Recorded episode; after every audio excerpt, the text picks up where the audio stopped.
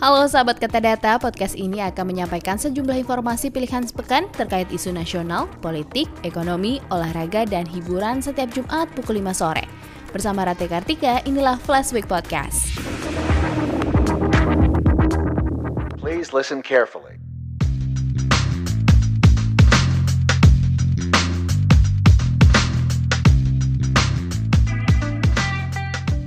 Direktur Utama PT Hansen International Tbk Beni Cokro Saputro dituntut hukuman mati dan membayar pengganti 5,7 triliun rupiah. Jaksa penuntut umum menilai Beni terbukti melakukan korupsi yang mengakibatkan kerugian negara 22,7 triliun rupiah dari pengelolaan dana PT Asabri Pesero. Satu, menyatakan terdakwa Beni Cokro Saputro telah terbukti secara sah dan meyakinkan bersalah melakukan tindak pidana korupsi dengan pemberatan secara bersama-sama dan tindak pidana pencucian uang sebagaimana diatur dan diancam pidana dalam dakwaan ke satu primair pasal 2 ayat 1 untuk pasal 18 Undang-Undang Nomor 31 Tahun 1999 tentang pemberantasan tindak pidana korupsi. Jaksa membeberkan beberapa hal yang memberatkan dalam perbuatan Benny. Sang pengusaha disebutnya tak menunjukkan rasa bersalah dan penyesalan melakukan tindak kriminalitas luar biasa dengan modus investasi dan menyalahgunakan bisnis yang sah. Jaksa juga menilai perbuatan yang dilakukan Benny mengakibatkan turunnya tingkat kepercayaan investasi asuransi dan pasar modal.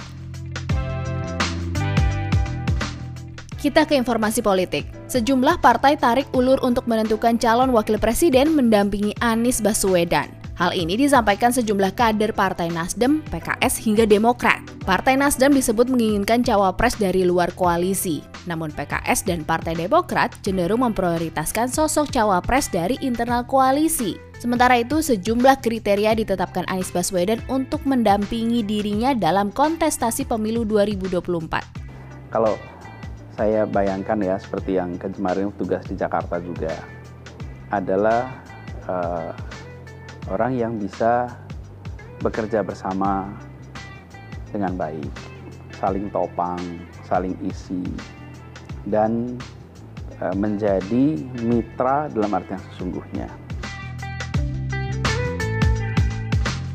Kita ke informasi ekonomi.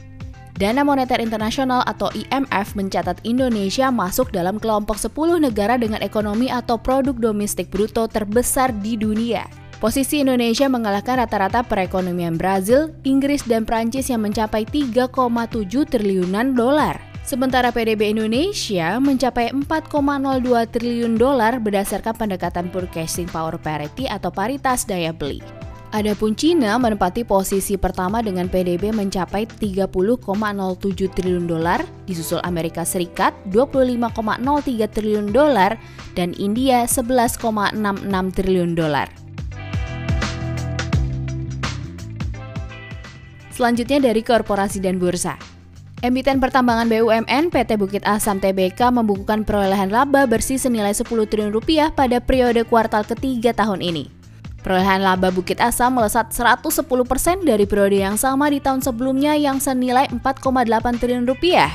Manajemen PTBA menjelaskan pencapaian laba bersih itu didukung dengan pendapatan sebesar 31,1 triliun rupiah, meningkat 60% dibanding periode yang sama tahun lalu.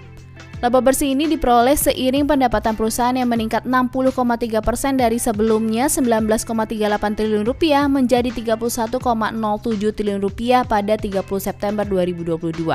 Alhasil kenaikan laba tersebut turut meningkatkan perolehan laba per saham dasar perusahaan menjadi Rp871 per saham dari sebelumnya Rp426 per saham. Dari cabang olahraga, Barcelona gigit jari lantaran harus turun ke kasta Liga Eropa setelah gagal mengalahkan Bayern Munchen di matchday grup C Liga Champions.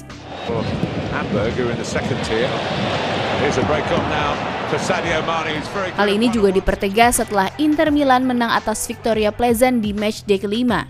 Untuk kali kedua beruntun, Barcelona tersingkir dari Liga Champions dan harus tampil di Liga Eropa. Menariknya, untuk kali kedua beruntun juga Barcelona disingkirkan Bayern Munchen di fase grup. Padahal selama diperkuat Messi, tim berjuluk Azul Grana itu tidak pernah bermain di Liga Eropa yang merupakan kasta kedua di jajaran kompetisi Eropa.